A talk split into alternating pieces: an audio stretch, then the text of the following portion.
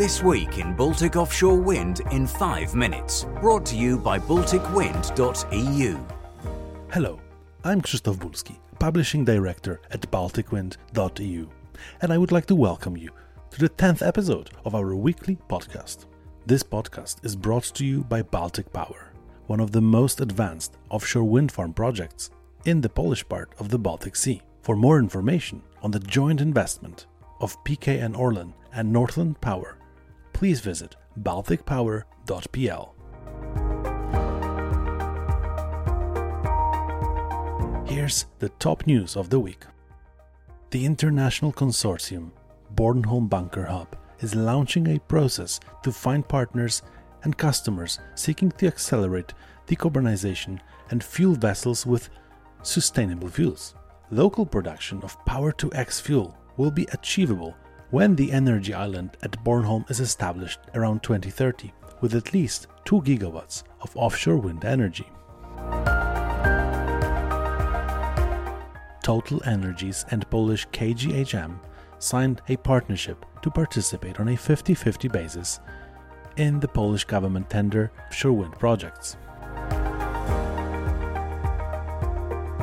The renewable green hydrogen supplier Lhyfe and the wind power developer WPD Offshore Sweden AB have entered into a memorandum of understanding to jointly establish and directly connect a facility for green hydrogen production to WPD's offshore wind farm Storgrundet in Söderhamn municipality in Sweden.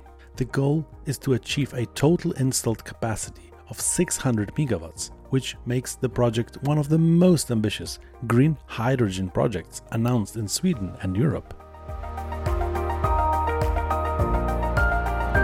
Spanish energy giant Iberdrola is to seek buyers for a minority stake in the Wikinger offshore wind farm in the Baltic Sea. According to media reports, Iberdrola wants to sell a stake to one or more financial investors in the project and hired Santander as an advisor.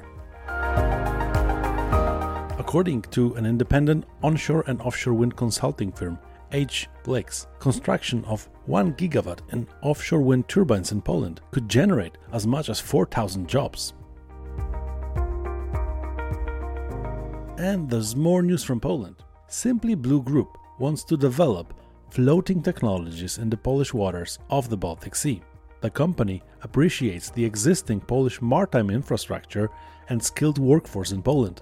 Simply Blue Group is now committed to working with local stakeholders and authorities to establish a framework for floating offshore wind energy and maximize the benefits of local communities.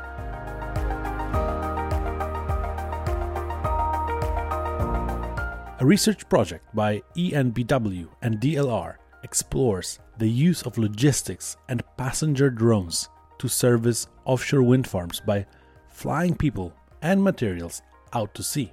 This seems to be a major innovation. Using cargo drones to transport tools and materials directly to the top of a 100 meter wind turbine would eliminate the need of cranes. If service technicians were to travel by air taxis, there would be no need for transfers to the wind turbines and two week shifts with overnight stays at sea. And for those who haven't been following the news last week, a reminder that on the first day of the Wind Europe annual event in Bilbao, we announced winners of the first Baltic Offshore Wind Awards. The list contains 20 names that have been selected based on an extensive list of nominations submitted by Baltic Wind EU readers. The list of all winners and justifications of their selection can be viewed at balticwind.eu.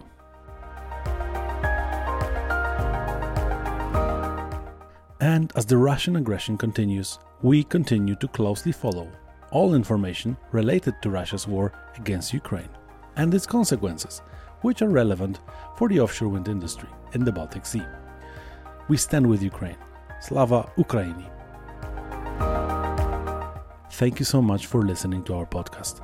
We are excited to share more news on the offshore wind industry in the Baltic Sea next week.